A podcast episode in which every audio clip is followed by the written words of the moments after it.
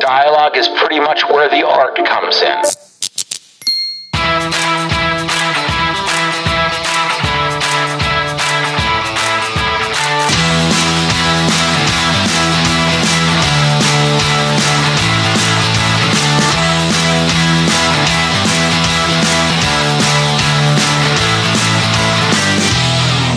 سلام من حامد جعفری هستم و این قسمت 17 همه پادکست دیالوگی که داریم بهش گوش میدین. پادکستی که درباره سبک زندگی و کسب و کاره که توی هر قسمت با متخصص یک حرفه صحبت می‌کنیم و سعی داریم درباره حرفش یاد بگیریم و با باورها، اعتقادات و روتینهاش آشنا بشیم. اگر دیالوگو دوست دارین برای حمایت حتما تو شبکه های اجتماعی ازش پست و استوری بذارین و منشنش کنین تا دوستانتون هم با این پادکست آشنا بشن. تو اینستاگرام با آیدی دیالوگ پادکست با اسپل انگلیسیش می‌تونین دیالوگو دنبال کنین. حامی این قسمت از پادکست دیالوگ شرکت یکتانت هست. یکتانت بزرگترین پلتفرم تبلیغات آنلاین ایرانه که با کمک تیم خلاقی که داره تلاش می‌کنه تا تبلیغات مرتبط و با کیفیت به کاربرها نشون داده بشه. اگه شما رسانه ای دارین می‌تونین با کمک یکتانت کسب درآمد داشته باشین و اگر هم خودتون قصد تبلیغ دارین باز با کمک یکتانت می‌تونین توی بزرگترین وبسایت ها تبلیغاتتون رو نمایش بدین. اطلاعات بیشتر درباره این سرویس ها رو روی سایت yektanet.com می‌تونین ببینین.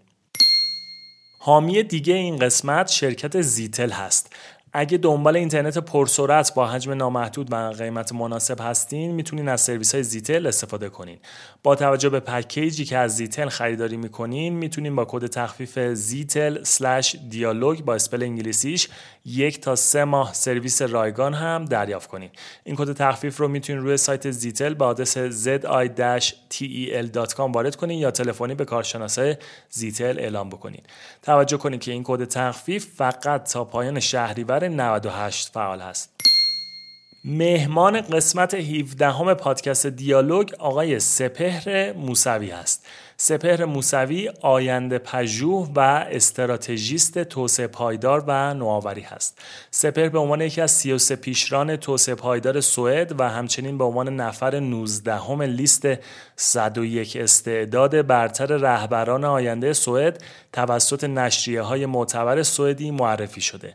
ایشون همچنین به عنوان یکی از 50 شخصیت تاثیرگذار جهانی در زمینه شهرهای هوشمند در سال 2017 انتخاب شدند.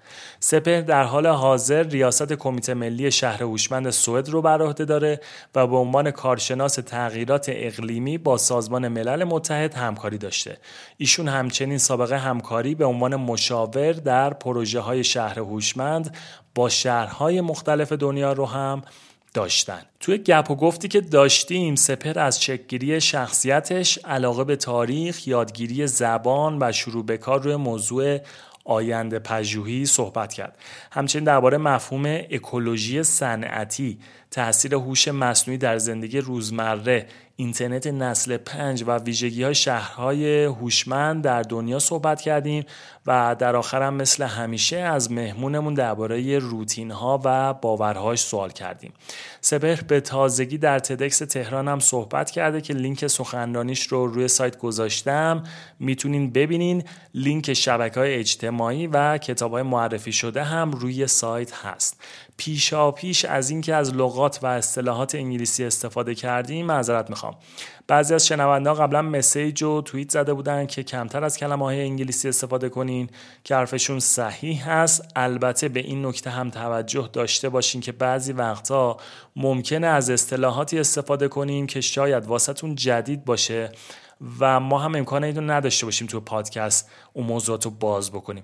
توی مواقع خیلی راحت با یه سرچ توی گوگل می‌تونین مفهوم اون اصطلاحات رو پیدا کنین. امیدوارم از شنیدن این قسمت لذت ببرین و واسهتون مفید باشه. بریم بشنویم مصاحبه با آقای سپهر موسوی رو.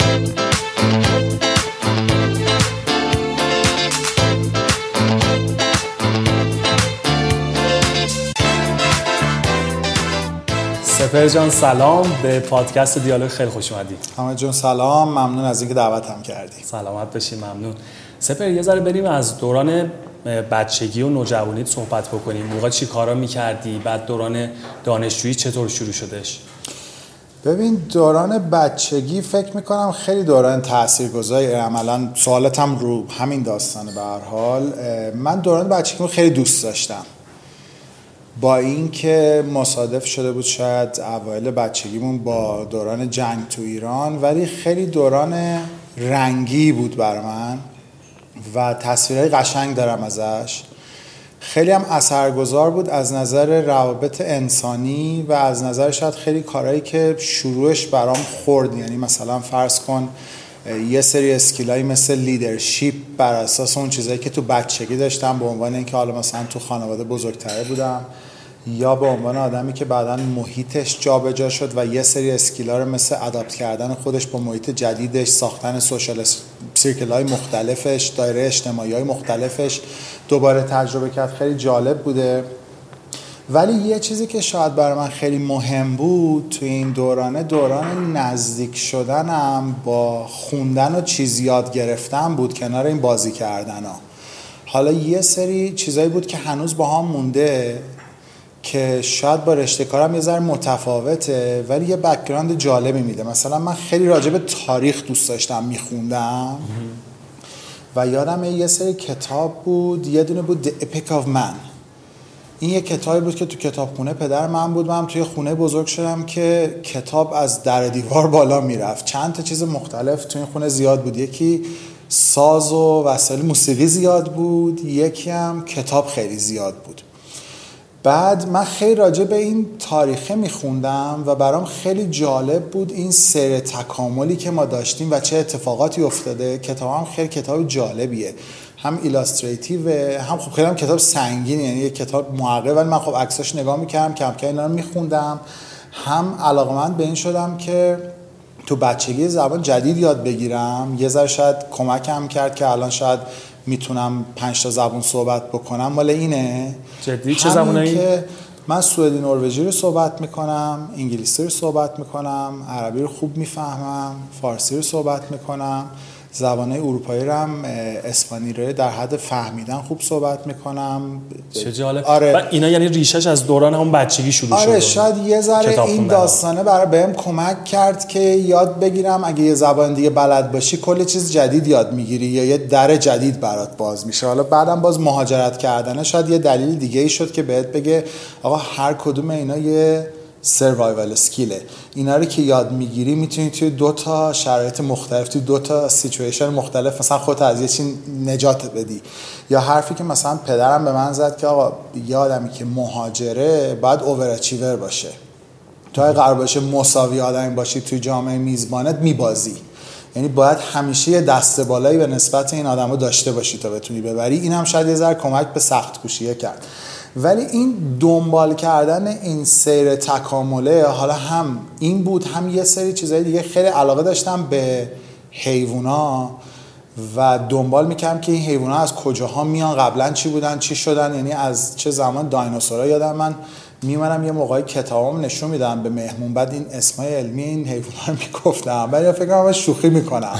بعد نگاه می‌کردم میدن درسته تا چیزای امروز. بعد این باعث شد این دنبال کردن این روند تغییر حالا چه ژنتیکی توی حیوونا یا از نظر این سیر تکامل تاریخیه توی جاهای مختلف. یعنی مثلا چین که یه مقدار ایزوله تر از تاریخ مدون دنیاست. ما تاریخ ها معمولا بر اساس چیزایی که از یونان میاد. اینا هم همسایه راست و چپشون رو بلد بودن. دیگه از ایران به اونور براشون وجود نداره. یعنی ته دنیاشون آخر سلسله اخامنشیه نه از هند ما چیزی میشنویم نه از چین چیزی میشنویم. بعد اینا جداست منابع خودشونه که می‌خونی اینا رو بغل هم می‌ذاری. یه ذره بهم کمک کرد که شروع کنم دنبال این برم ببینم خب این تا اینجاش که اینجوریه چجوری میشه حدست از اینجا به بعدش چطوری میشه. این خیلی بهم کمک کرد که یه ذره بیام روی بحث آینده پژوهی شروع کنم کار کردن. که رشته هم خوندین؟ نه رشته نخوندم. خیلی بیشتر علاقه شخصی بود. ولی کامبینیشنش برای من این بود که اومدم روی توسعه تکنولوژی توی آینده پژوهی و کم کم با اتاق فکرهای مختلف با دایرهای اجتماعی مختلف کم کم شروع شد اینا قاطی شدن تا جایی که به جای رسید که شروع کردم راجع بهشون کوچولو کوچولو نظریه دادن. یا کمک کردن بین اون که نظرت اینه که چه اتفاقی میفته یا چطوری میشه و کماکانم دارم سعی می‌کنم. یعنی یه ذره با چشم بازتر بخونم یه قدم جلوتر نگاه بکنم. ولی به اون معنی که رشته براش خونده باشم تحصیل کرده باشم نه. یه ذره بکگراندم هم خیلی چیز میشه گفت بازه یه مقداری پخشه. خب حالا همین ببین خیلی هم با جوونا که صحبت می‌کنیم علال خصوص تو دهه 20 زندگیشون میگم ما سردرگمیم. نمی‌دونیم سراغ چی می‌خوایم بریم به چی علاقه داریم. من خودم پیشنهادی که به همه میدم به بچه ها میگم که تا سن سی سالگی انقدر همه چیز رو امتحان بکنین تا بفهمین به درد چی می‌خورین به درد کجا می‌خورین. خودتون و شخصیتتون رو پیدا بکنین. تو هم حالا با هم دیگه قبلش یه گپ گفتی داشتیم به من گفتی که خیلی کارو کردی تو بحث از روابط عمومی گرفته تا بحث اینداستریال اکولوژی یا همون بوم شناسی صنعتی اکولوژی صنعتی. اکولوژی اینداستریال اکولوژی درسته. بعد ارزم بزرگشون کار مربوط به مدیریت نوآوری. آره. علوم متفاوت و یه جوری رفتی دنبالشون رو آره یاد گرفتی. خارجی ها میگن به این حرف پالیمث میگن. آره دقیقا. کسی که تو علوم مختلف تبحر داره. آره دقیقا. چی شد تو؟ یعنی می‌خوام از دوران هم دبیرستان و دانشگاه اینا گفتی که من برم چیزهای مختلف امتحان بکنم. تا الان رسیدی به این می‌خوام چی شخصیت تو رو. درست کرد؟ ببین حرف طرف قشنگی اینه که میگه آدم باید امتحان کنن. من فکر کنم آدم تا جایی که می‌تونن باید امتحان کنن چیزهای مختلف و برای اینکه شما یه موقعی یه سیستمایی داری که میذارت توی کانالی راهنماییت می‌کنه که تواناییات رو پیدا کنی. یه سری سیستم ها متاسفانه اصلا بر اساس این نیست که تو تواناییات رو پیدا بکنی. بر اساس یه سری یا استاتوس اجتماعی یا بر اساس درآمد مثلا فرزن میاد میشه می‌دونی همه می‌خوان پزشک متخصص شن. همه باید بیان مهندس شن. بعد اگر شما رنکت بالاست مثلا می‌خوای بری باید بری معماری. اگه مثلا بری علوم اجتماعی کار کنی ایراد اصلا. اینا چیزایی که تو سیستم ما به حال اون ایرادایی که سیستماتیک ما داریم کمک نمی‌کنه که اصلا به یه آدم بگه شما توانایی چیه؟ من یه چیزی که بهش همیشه فکر می‌کنم اینه که آدم ها یه سامثینگی دارن یه آنی دارن که اون آن به درد یه کاری می‌خوره. این آن توی بعضی ها پررنگتره و آدمه یه مقداری شاید اکتیفتر هایپرتره شاید نمی‌دونم پتانسیلش بالاتره. پیداش می‌کنن خودشون قوی تر هم می‌تونن پیدا کنن یا شرایط اجتماعیشون تربیتیشون خانوادگیشون محیطیشون همه اینا کمک می‌کنه پیدا کنه. یه سری آدم ها هیچ وقت نمی‌فهمن که چی کارن. آنشون به چه دردی می‌خوره؟ آیا باید ورزشکار شن؟ آیا باید مهندس شن؟ آیا باید فکر کنن؟ آیا باید دکترین بدن؟ آیا باید برن اصلا توی یه ارگانیزیشن دستشون رو بگیرن زیر پای یکی دیگه یکی دیگه بره بالا؟ هر کسی می‌تونه یه چیز خاصی داشته باشه. اینو بعضی وقتا بهمون نمیدن. منم توی دوران مدرسه راستش از درس خونه خیلی بدم میومد. برای اینکه از گوش کردن یاد می‌گرفتم و چشمی یاد می‌گرفتم. هیچ موقع دوست نداشتم برم دوباره بشینم یه سری که یاد گرفتم بهش فکر بکنم. تا الانم تو زندگیم وقت برای چیزی بیشتر از اون چیزش نذاشتم. یعنی موقعی که مثلا یه سری گوش می‌کنم یاد می‌گیرم باید بدونم به دردم می‌خوره که برم پیداش بکنم وگرنه وقت براش نمی‌ذارم. موقعی که هدفم نباشه برم براش یاد بگیرم. این یه ذره شاید شخصیت منو هم از یه نظر یه اعتماد نفسی به هم داد که حالا خب شاید خیلی هم خوب نیست. ولی این باعث شد به من بگه ببین تو خودت باید یه چیزی رو پیدا کنی برای اینکه سیستمه بهت نمیگه. همونجوری که گفتی حالا من هم روابط عمومی خوندم هم برات بگم که MBA خوندم هم رشته مهندسی خوندم ولی بعدا همه اینا رو عوض کردم. اومدم روی توسعه پایدار و اکولوژی صنعتی با این دیدگاه که تکنولوژی انیبلر برای تغییر دادن جامعه و پایدار کردن جامعه. این شد بیسی که من فکر کردم این یه چیزیه که می‌تونه منو بکشه.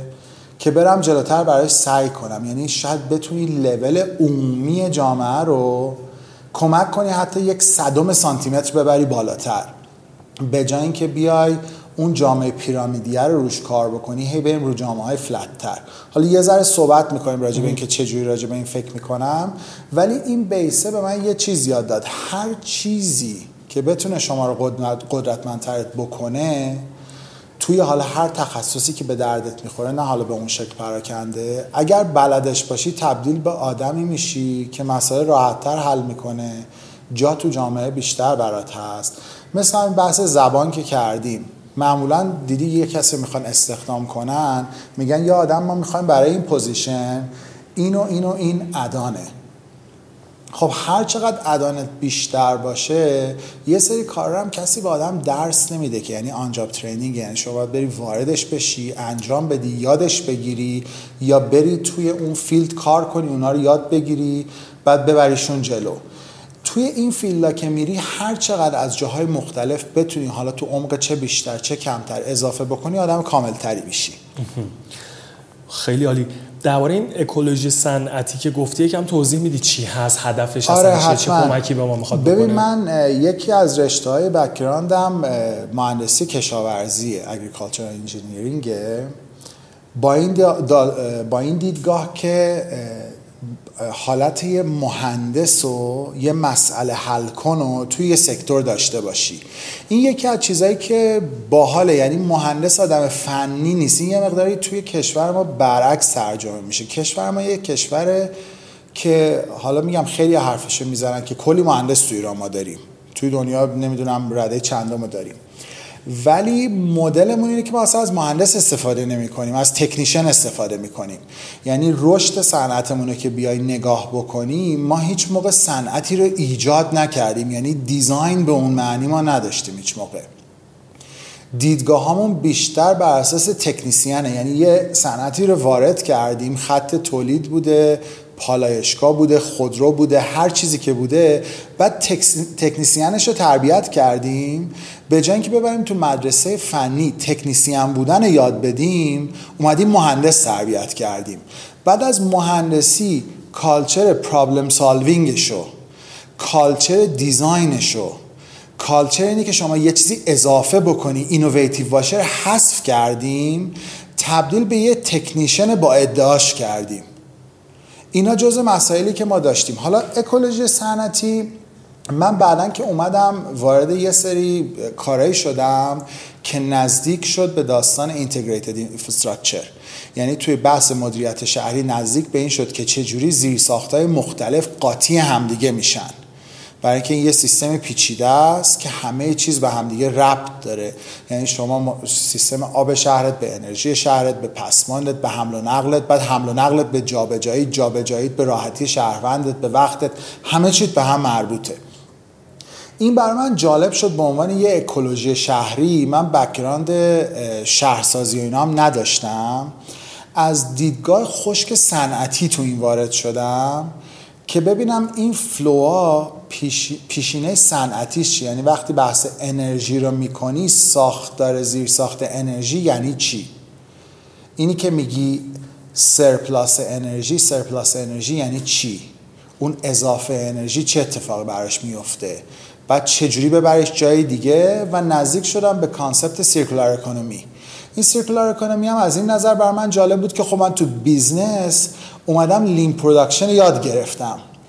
که به شما میگه یه خط تولیدی که کلی پرت داره حالا به فارسی بهش بگیم کلی waste داره می‌تونی اینو با روش های مختلف حالا اگه سیستم با Six Sigma اگه روش خط تولید با lean production بیا اینا رو کم کنی بعد حالا circular ش کنی. بعد این circular بودن رو می‌تونی توی منابع و تو اکولوژی هم ببینی.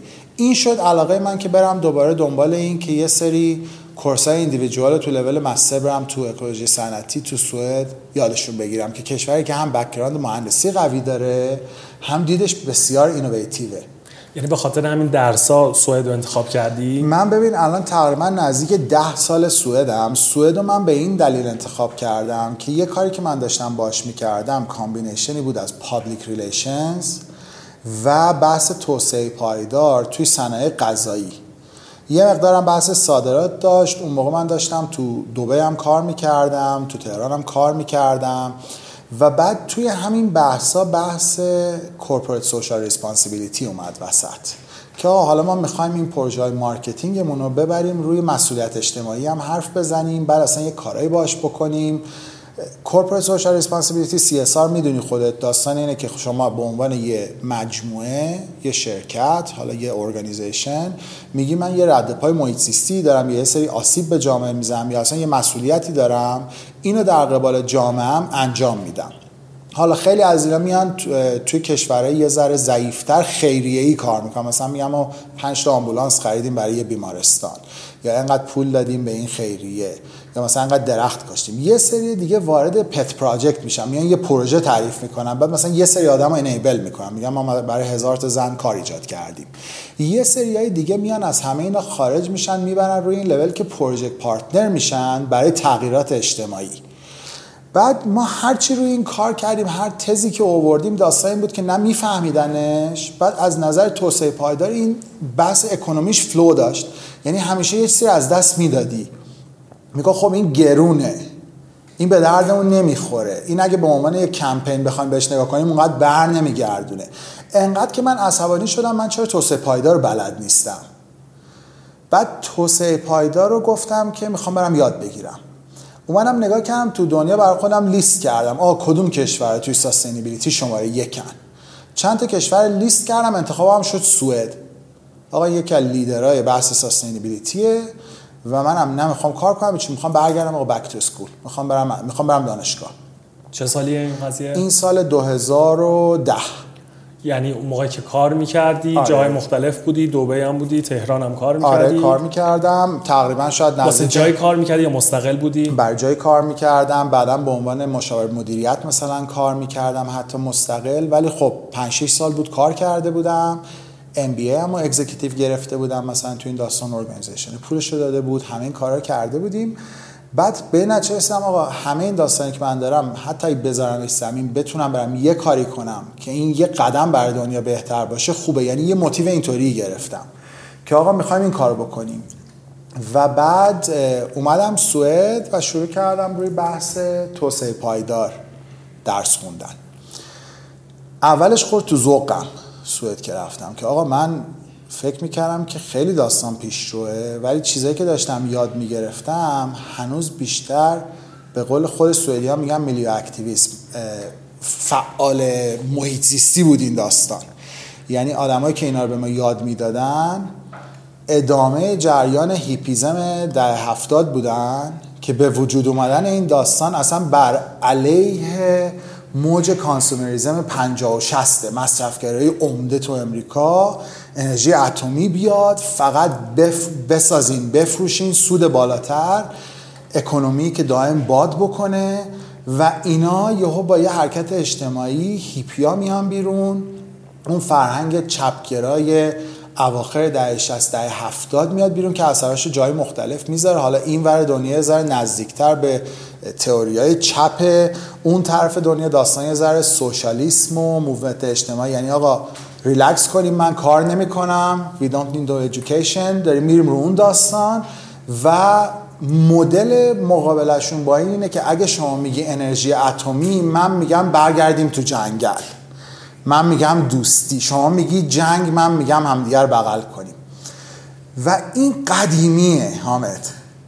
این داستان مال 70 اون موقع این یه داستانی بوده که برای خودش آوانگارد بوده. الان دیگه آوانگارد نیست. و این خیلی خورد تو ذوق من که هنوز این آدمایی که دانشگاهیان موندن اونجا گیر کردن. در این حد که من تزم هم تموم نکردم.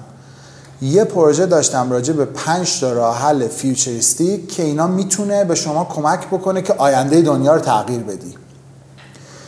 رفتم در یکی از این شرکت هایی که تو پروژم بود و زدم. گفتم آقا من از صبح اینجا یه میز برای من خالی کنیم من می‌خوام بشینم. در CEO رو زدم. شرکت اسم داره برند داره. اوج مثلا سرمایه گرفتنشه کلی چیز داره. و من گفت چی میگی اصلا؟ چی می‌خوای؟ نداری ما اصلا position.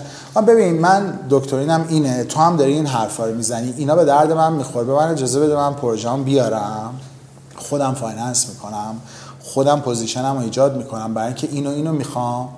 آقا بعد دو ساعت ما position از فردا صبحش گرفتیم. می‌تونیم بگید چه شرکتی؟ آره یه شرکتی بود به اسم Plantagon. یه شرکتی بود که اون موقع اولین شرکتی بود که اومده بود روی industrial urban farming حرف زده بود روی vertical farming داشت حرف می‌زد و جالب ترینش این بود که یه مدل مخلوطی از یه شرکت for profit بود که ده درصد سهامش رو داده به یه non-profit برای اینکه از نظر ethical اخلاقی کنترلش بکنه من. من فکرم این بود که این آدمی که اینو پیدا کرده یا خود شیطانه. اینو پیدا کرده. چه روش خوبی که بیام هر چی سود داریم بریزیم اونجا. تکسش رو بسوزونیم. نام پرافیت دیگه. اونجا پوله رو سفیدش کنیم. یا نه طرف خیلی آیدیالیستیکه. و رفتیم و داستان این بود که خب طرف خیلی نزدیک به آیدیالیستیک بود و بعدا هم شرکت زمین خورد. حالا تعریفش با هم تعریف می‌کنیم. خیلی از نظر مدیریت اینویشن این تجربه به من کمک کرد که چه اتفاقی میفته وقتی که مثلا financing ت بزرگتر از یه حده یا هدفات نامشخصه یا هر چیزی. این بود من سوئد انتخاب کردم و بعدم به سرعت وارد بازار کارش شدم. عاشق اخلاق شفافش شدم. نوع خوب آدماش شدم و موندم سوئد. و موندی سوئد و الان من رومت دارم می‌خونم. جز پنجاه شخصیت تاثیرگذار جهانی در زمینه شهرهای هوشمند شدی شما.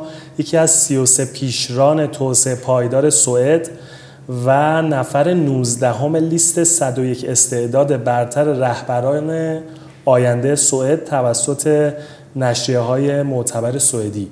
چجوری یه ایرانی که مهاجرت می‌کنه سوئد به همچین جایی می‌رسه؟ ببین خب راهش که آسون نبود اولا. و حالا شاید تا یه حدی شانس تا یه حدی پشکار تا یه حدی اون چی می‌تونیم بهش بگیم؟ شامه شاید مثلا بهش بتونیم بگیم که یه چیزی رو دنبال بکنم. من وارد این بحث شدم به عنوان آدمی که بیاد با بر از, از منظر sustainability و توسعه پایدار بیاد کمک بکنه به این اینویشن یه شرکتی که یه سرمایه گذاری مثلا خوب 15 میلیون دلاری گرفته. owner خوب داره. برندش رو درست کرده تو فاز توسعه است نزدیک 150 تا patent از robotics شما ببینید تا چیزهای مختلف درست کردی. یه تجربه فوق العاده بود برای من توی در حقیقت مدیریت اینویشن و اینکه نقش توسعه پایدار توی توسعه اینویشن چی می‌تونه باشه kickback های اجتماعیش چجوری می‌تونیم تعریف بکنیم social engagement ش می‌تونه چی باشه. و برای اینکه من کمک بکنم به این شرکت کم کم شروع کردم از توانایی مختلفی که داشتم پیشنهاد دادم که آقا منو outsource م کنیم برای اینکه خب من الان مثلا 20 درصد time اگر تو این فاز بذارم مثلا وقتی که یه ذره کنتر شد اون روند رشته می‌تونم اولا خب پنج برابر چیزی که هزینه دارم ایجاد کنم همین که یه سری شبکه بزنم که توی micro perspective مون بعدا بیاد به دردمون بخوره. یعنی وقتی که از بالا میای bird's eye view نگاه می‌کنی یه راههایی باز کنم که بتونیم اینو بیایم به این وصل کنیم. به این شکل که میشه به عنوان کشاورزی شهری به عنوان یه function جدید شهری نگاه کرد که چیزهایی رو که ما از شهرامون دور کردیم بهش برگردونیم. این داستان توی فیلد انرژی اتفاق افتاده.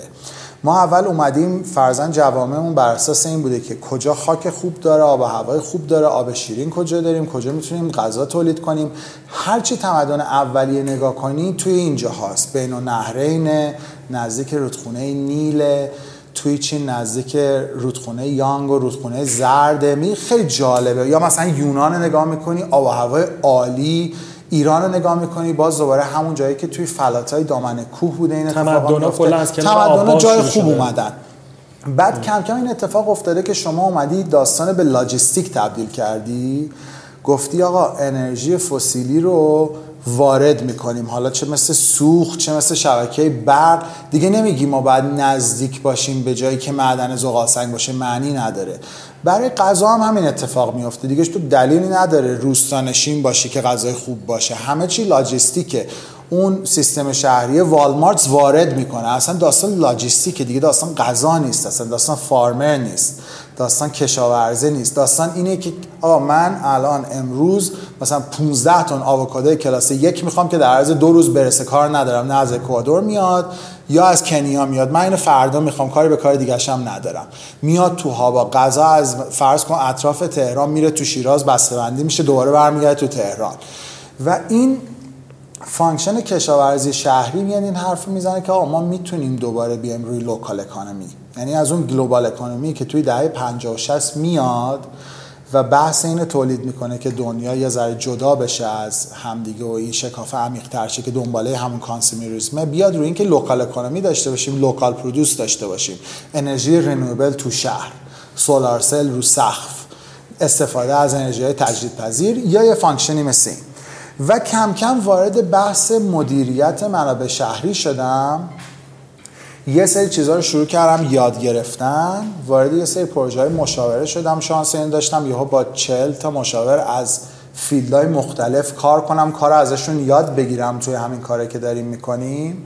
و این داستان رفت جلو تا اینکه کم کم از حالت یه در حقیقت متخصص و expert و این داستان من اومدم بالا تا جای اینکه ریاست کمیته ملی شهر سوئد گرفتم. این قضیه مال کیه؟ این قضیه مال سال 2014 یا 15 15 2015 اینو من گرفتم. حالا این کمیته یه سری چیزهای مختلف داره یه سری report دادن به هیئت دولت داره از سیاست های بالا داره یه سری وظیفه هایی مثل استاندارد سازی داره ساختن اینا داره network ها داره تعامل با شهرها رو داره گرفتن input expert ها داره. شرکت هایی که دارن با چیزهای مختلف کار می‌کنن. حالا توی سوئد از ساب و اریکسون و همه اینا بگیریم که کارهای مختلف می‌کنن تا actor های کوچولوتر SME ها شرکت های خرد اینا همه بودن و این باز دوباره یه تجربه خوبی برای من شد که این multiple actor بودن رو شروع کنم یاد گرفتن و triple helix رو یاد بگیرم که حالا ما میگیم triple helix یه ضلع چهارم هم داره به این معنی که شما بخش عمومی رو داری بخش دولتی شهرها یا اینا بخش خصوصی رو داری که خب شرکتان اونایی که solution owner ان بخش آکادمیکو داری که دانشگاه مرکز تحقیق توسعه و بعد میگه civil society رو داری جامعه رو داری. این چهارتا چجوری با هم تعامل می‌کنن برای پیشبرد صنعت برای یه sector؟ اینو من گرفتم و کم کم اضافه شد. اضافه شدم به چند تا اتاق فکر مختلف به یه سری کمیته مختلف. رفتم نشستم توی اتاق استراتژیک فکر ایزو برای استانداردسازی شهرهای هوشمند. اومدم وارد بحث یه اتاق فکر شدم برای سازمان ملل توی یکی از تسک فورساشون برای تغییرات اقلیمی و اثرات شهر رو اینا. و شانس اینو داشتم یه روزی یه organization ی با ما تماس گرفت که آقا ما می‌خوایم شما رو دعوت کنیم بمبئی. و این از طرف Smart City Mission هند و یکی دو تا organization دیگه که اینا با هم دیگه همکاری می‌کنن و ما 50 نفر انتخاب کردیم به عنوان آدمای case جدید آوردن لیدر این concept شهر این شد این اولیه. و خب کاری که داشتم می‌کردم روی اینویشن و اینا خیلی خوب شروع کرد پابلیسیتی گرفتن توی خود جامعه سوئد. من یه دوستی داشتم یوناسیم به من موقعی که من من از جنوب سوئد شروع کردم از لوند و مالمو شروع کردم بعد اومدم استکهلم. و من گفت چند وقت استکهلم؟ می‌گفتم کمتر از یه سال. گفت یه سال دیگه همه استکهلم رو می‌شناسی. شوخی می‌کنه این چه حرفی داره به من می‌زنه؟ یه میلیون آدم تو این شهر داره صحبت می‌کنه. طرفم آدم خیلی باحالیه. اولین graffiti artist استوکلمه نصف متروهای اصلا استوکلم و این چیز کرده. بعد creative director گنده ترین شرکت های استوکلمه یعنی یه ماسک و لباس و hoodie داره. آدم شبشه. صبح با همون فضا می‌زنه پایین cap شو می‌ذاره میشینه تو جلسه creative مثلا با شرکت های گنده کار branding می‌کنه. خیلی آدم جالبیه. جالبه. بعد یه مدت من کم کم دیدم همه آدم رو دارم تو branch خودم می‌شناسم. بعد همه کارتو می‌دونن همه راجع به حرف می‌زنن. و کم کم خیلی رابطه خوبی هم همیشه با media ی سوئدی داشتم. همیشه هم سعی کردم یه ذره openness نشون بدم و در برام باز کردن. هر هفته مجله زنگ می‌زنه می‌خواد باید مصاحبه کنه یه documentary از تلویزیون میاد می‌خواد ببینتتون خب شانس اینو داشتم با یه سری شرکت اینویشن خوبم کار می‌کردم اونا هم مثل این میشه میگن وایسادی روی شونای قول. هم کمک می‌کرد که فضا بگیری که این کارا رو بکنی. تا اینکه دو سال پیش این جایزه 33 تا در حقیقت پیشران آینده توسعه پایدار سوئد توی لیستی دادن. یه مجله هست به نام اکتوال هولبارهت توسعه پایدار واقعی. یه همچین اسمی می‌تونم ترجمهش بکنیم. حالا مثل actual با sustainability مثل actual sustainability مثلا یه همچین اسمی.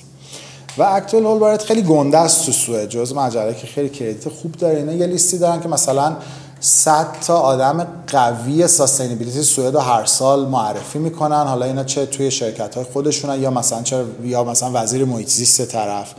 یا پارسال مثلا اومدن به گرتا برای همین دختری که استرایک فور کلایمت اومد رو انداخت که مدرسه جمعه تعطیل می‌کردن می‌رفتن روبروی پارلمان اروپا میشستن برای محیط زیست.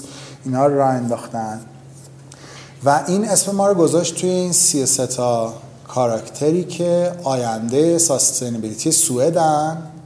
و تو همون سالم وکان زفرر مثل اقتصاد هفته یه هم چیزی. مثل مثلا یه حالتی مثل اکانومیکس داره. می‌تونیم بگیم تو سوئد یه همچین چیزی جزو ستای برتر حالا یه صنعت روز داگنز ایندوستری یکی اینه. و اینا این لیسته رو اومدن این گروه کارشناسشون انتخاب کردن. 100 تا آدمی که صد یکی آدمی که اینا آینده سوئد دارن می‌سازن الان. و خب خوشحالم می‌کنه که کردیت به میده. جامعه میزبانی که شاید ده سال اومدم توش مثل کشور دوم بهش نگاه می‌کنم زبانش هم صحبت می‌کنم کالچرش هم گرفتم. ولی خب به حال خیلی خیلی بر خودم مهمه که شاید توی همه این لیسته که نگاه کردم من از همه جدیدترم. یعنی مهاجر دیگه اگه توش هست اکثرا سکند جنریشن دومی خیلی عالی. باعث افتخار ما هم هستش واقعا. هر ایرانی اینو بشنوه افتخار می‌کنه.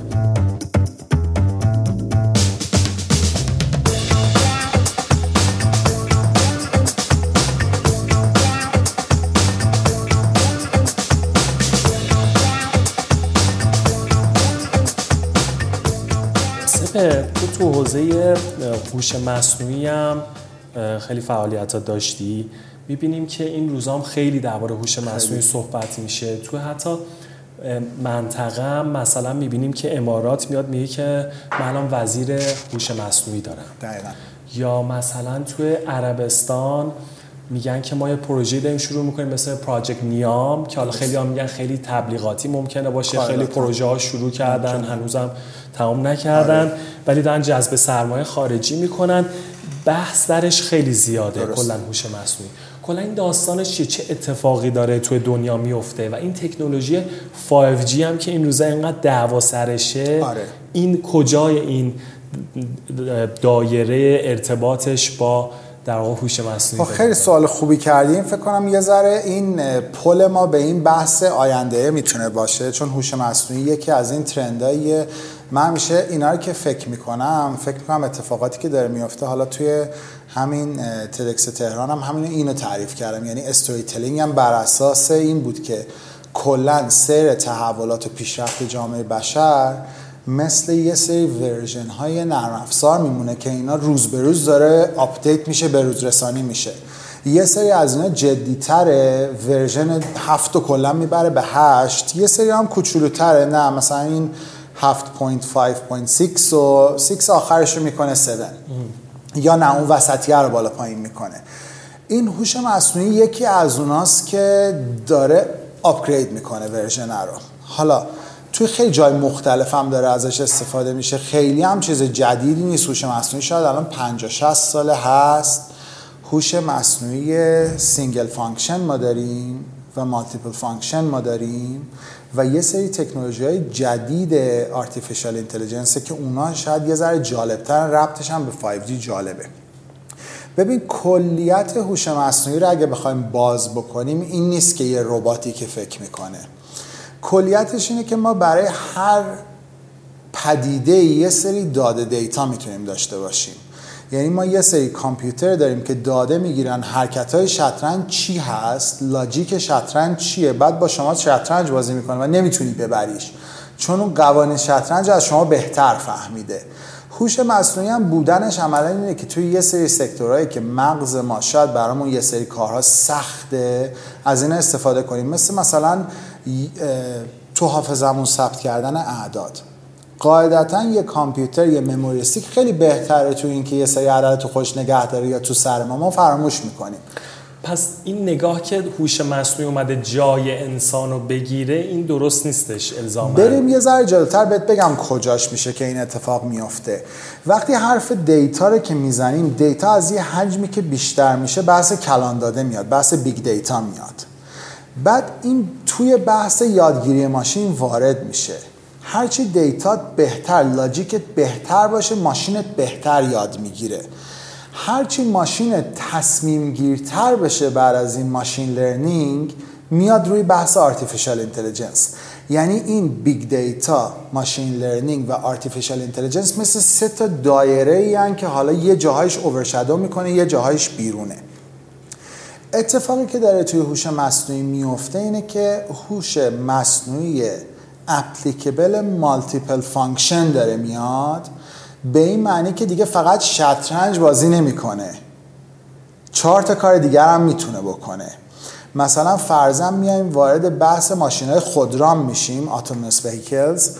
بعد صحبت که می‌کنیم میگیم که اینا می‌تونن تشخیص بدن با حسگرا که اطرافشون چیه. بعد آنالیز کنن این شکل شبیه چیه با ویژن دایگنوستیکس بعد بگن که من برم جلو یا نرم جلو یا ساین ترافیک رو ببینن بگن که این ورود ممنوعه یا نیست.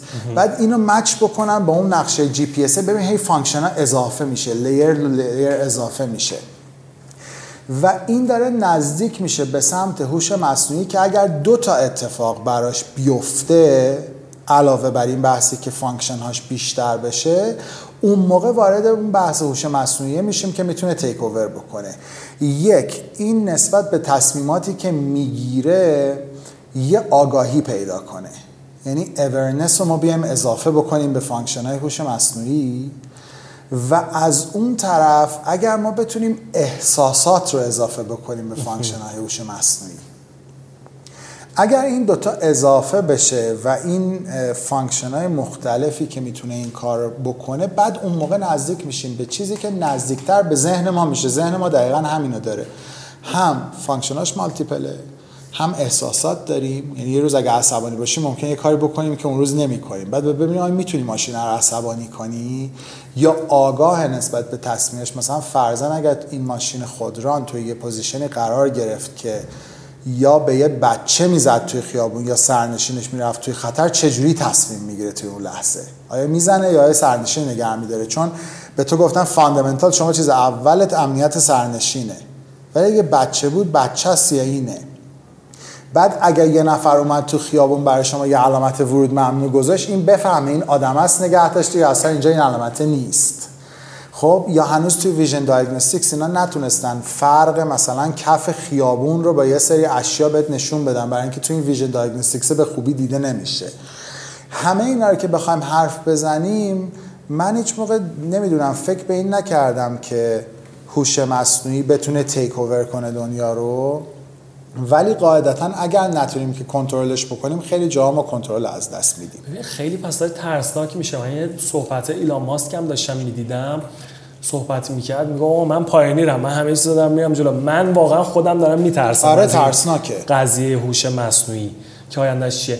ما الان می‌بینیم که خیلی موضوعات, موضوعات جدید که پیش میاد می‌بینیم خیلی سریع regulate داره میشه. آره. اینجا میگن که شاید اونجور که باید regulate بشه از همین الان نشده. نشده. آره. ببین اینا disruptive innovation disruptive innovation عملا کارش اینه که بیاد سیستم بریزه به هم یعنی اجازه regulate شدن نمیده.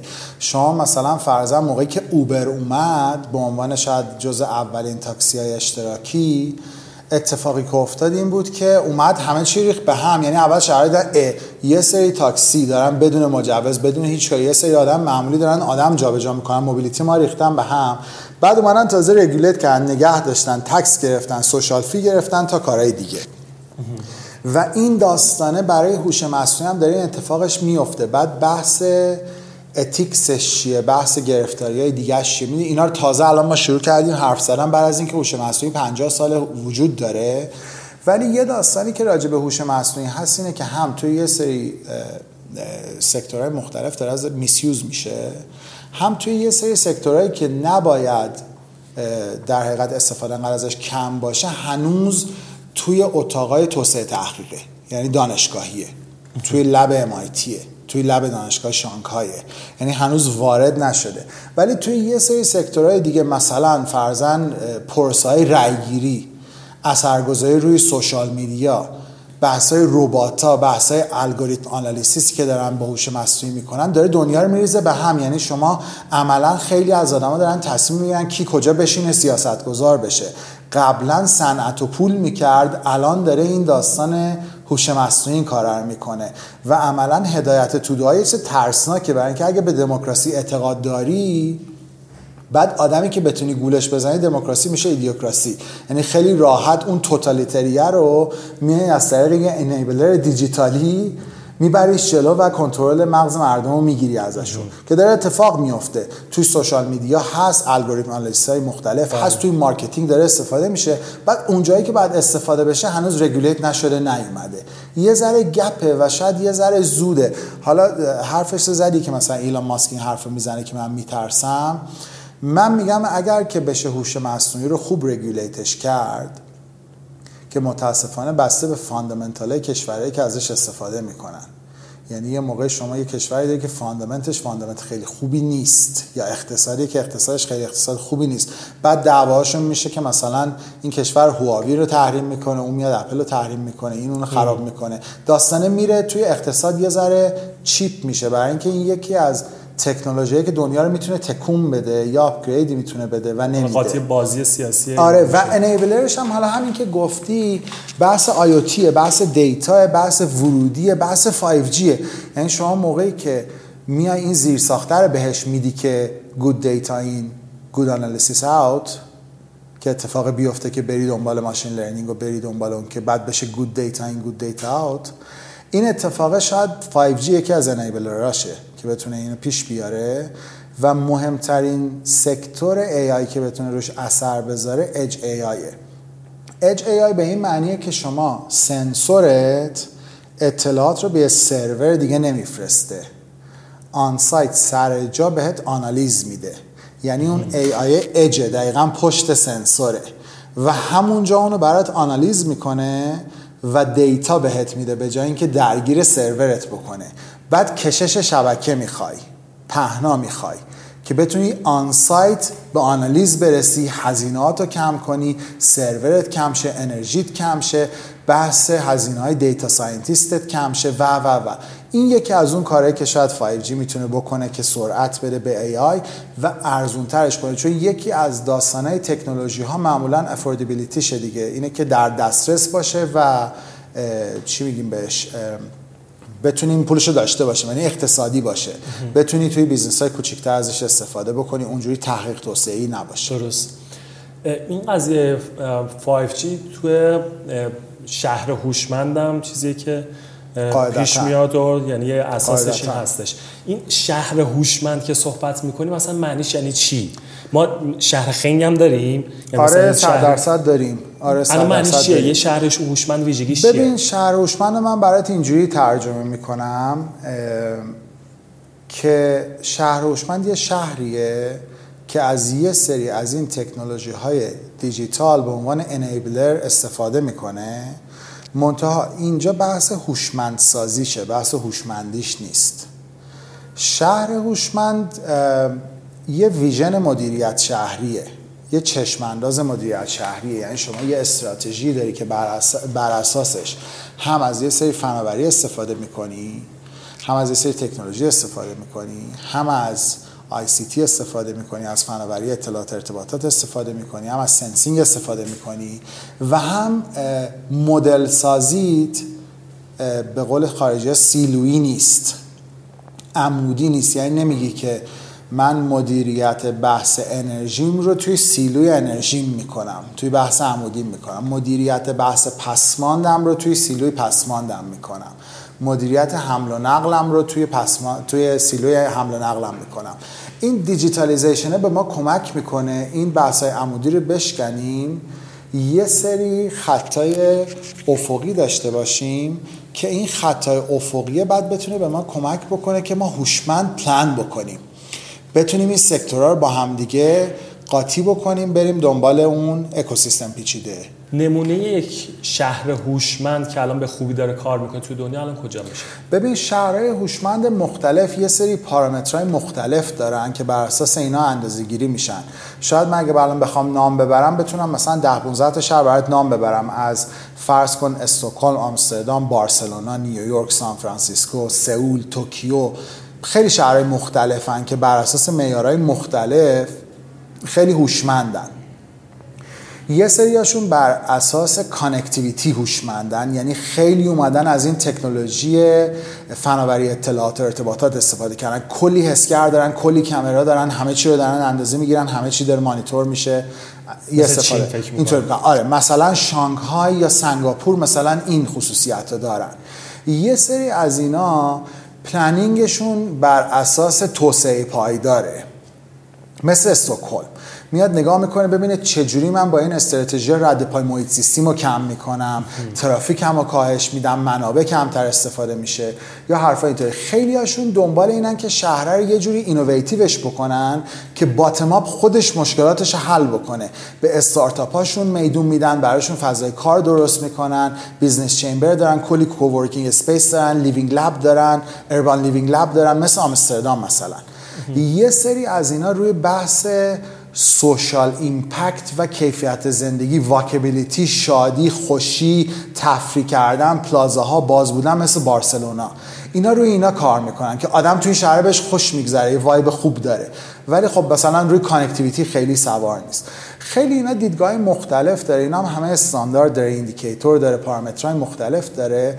ولی خب مثلا 10 15 تا شهر هستن که اینا یه ذره شاید میشه گفت سردمدار این پروژه های smart city هن. یه سریشون اروپایی هن. یه سریشون مال آمریکای شمالی هن. و یه سریشون هم شرق دوری هن. نمی‌خوام حالا مقایسه بکنیم ولی تهران الان اوضاعش چجوریه ببین تهران اولا و سوال بعدی این که اگه تهران به سمت یک شهر هوشمند بره یه شهر هوشمند دیگه به حساب بیاد آره. چه ویژگی هایی داره الان ببین تهران اولا یکی از سختترین نوع شهرها برای تغییره به دلیل اینکه اولا تهران پیشینش خیلی قدیمی نیست. تهران تا اواخر سده 1200 یه روستاست. سال 1300 جمعیت تهران 250 هزار نفره. هنوز اون برج بارا داره که اسمش هنوز رو تهران هست. از دروازه قار و دروازه قزوین و همه اینا که بگیری.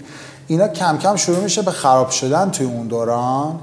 بعد تهران میاد یه سری شهرسازی نوین می‌گیره یه سری اینفراستراکچر نوین هم می‌گیره. یعنی صاحب دانشگاه میشه صاحب دادگستری میشه. می‌دونی یه سری ساختار میاد میشینه بیمارستان های مدرن میاد. بعد مدل شهرسازی می‌گیره که نگاه که به اون دوره بکنی خیلی شبیه به شهرسازی اروپاییه. یعنی یه جاهایی توی پاریس یا تو بروکسل مثلا فرضاً یه چیزایی برای دژاووه. مثلا حسن آباد یهو تو پاریس می‌بینی. و این به این دلیل بوده که اینا اومدن معماری اروپایی شاید یه صده دو صده قبلتر رو اومدن با مدل شهرسازی پیاده کردن. این میاد جلوتر توی دهه 45 تهران شهرسازیش میره روی مدل نیویورکی شاید مثلا یه جاهایی مثل گیشا مثل شهرک غرب که نگاه می‌کنی اینا توی اون طرح توسعه اولیان که خب اینا مشاوره خارجی خوب داشتن. ولی استوب شد دیگه. خیلی جاها می‌بینیم آره خیلی جا استوب شده دو تا برج یه دفعه می‌بینیم فضا خالی توسعه پیدا نکرده. و بعد اینا اومدن این زیر ساخته و این مدل رو گرفتن و یه سری تکنولوژی مدرن گرفتن اما اون بافت کهنه تهران هم خیلی جایش سر جای یعنی ما همون موقع یه جایی رو داشتیم که الان بهش میگن بافت فرسوده تهران.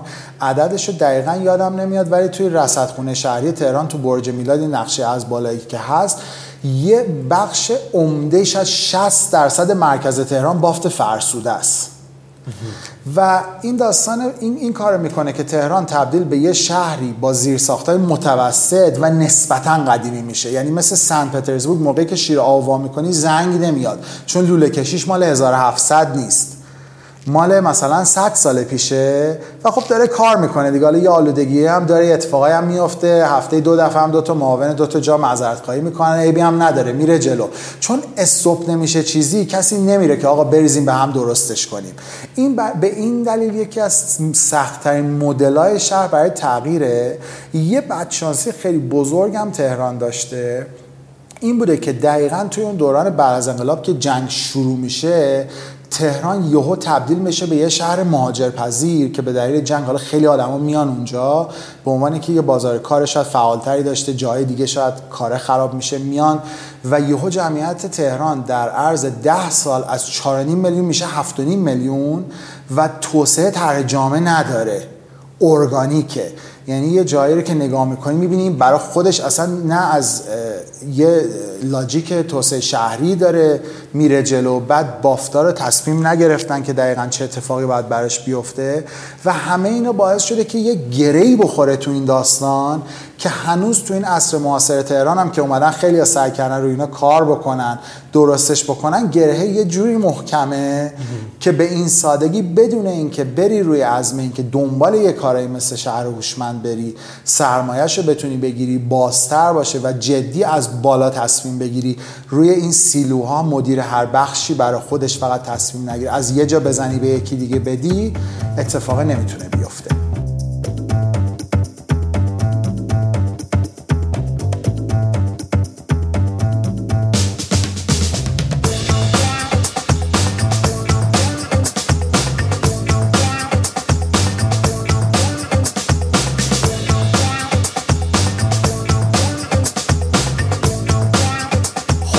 تهران باید چی کار بکنه تا واسه اینکه به یک شهر هوشمند برسه؟ چه قدمایی باید طی بکنه؟ ببین تهران یه سری کارا رو شروع کرده. اومدن در زمان شهرداری آقای نجفی. رفتن سمت این استراتژی که خب شهر هوشمند باید یکی از اتفاقاتی باشه استراتژی های کلی مدیریتی شهر تهران باشه. یه مرکزی رو اومدن گذاشتن. خیلی هنوز اتفاق عجیب غریبی شاید به اون شکل نیفتاده. خود منم یه ذره منتظر خروجی هم تیم بچه هم تا اونجایی که من می‌شناسم بچه های جوان خوبی هم امیدوارم موفق باشن. ولی تهران یه مقداری شاید باید دیدگاهش از اینی که فقط با بچه های تکنولوژی می‌تونه این بحث رو بیاره جلو عوض بشه. و جایگاه این استراتژی یه ذره بیشتر از اتاق شهردار بیاد بیرون. برای اینکه خیلی از این تکنولوژی ها خیلی از این پروژه ها اگه بخوام بگم خیلی از این پروژه ها بحثشون بحث بودجه نیست بحثشون بحث جذب سرمایه گذاره بحث جذب پارتنره بحث انگیجمنته مثلا شما اگه بخوای راجع به یه پروژه مثل پسماند حرف بزنی ببین تهران الان حالا یکی از اتفاقاتی مثلا افتاده یه سامانه داده باز تو تهران اومده ایجاد شده یه سری data شهری رو داره میده حالا در اون حدی که دارن.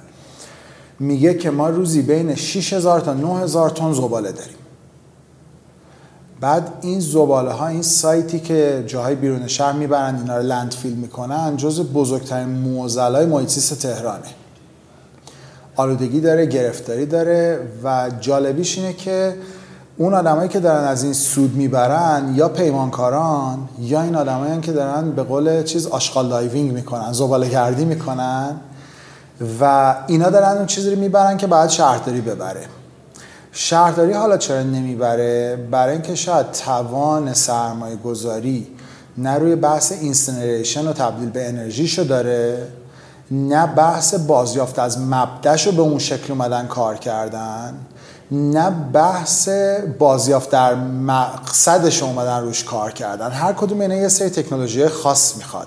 این سنریشن خب یه در حقیقت این پلنتش رو می‌خواد این مرکزش رو می‌خواد که این زباله رو ببری اونجا بسوزونی برق کنی. بعد برق کنی در حقیقت اینفراستراکچر زیر ساخت انتقال برقش رو می‌خواد. ما اینو اصلا نداریم تو ایران که زباله ها تبدیل بشن. تا جایی که می‌دونم یه مدل خیلی کوچولوش رو یه موقعی اووردن زمان آقای قالیباف. ولی نمی‌دونم که اصلا کار می‌کنه یا چند درصده خیلی کوچولوه.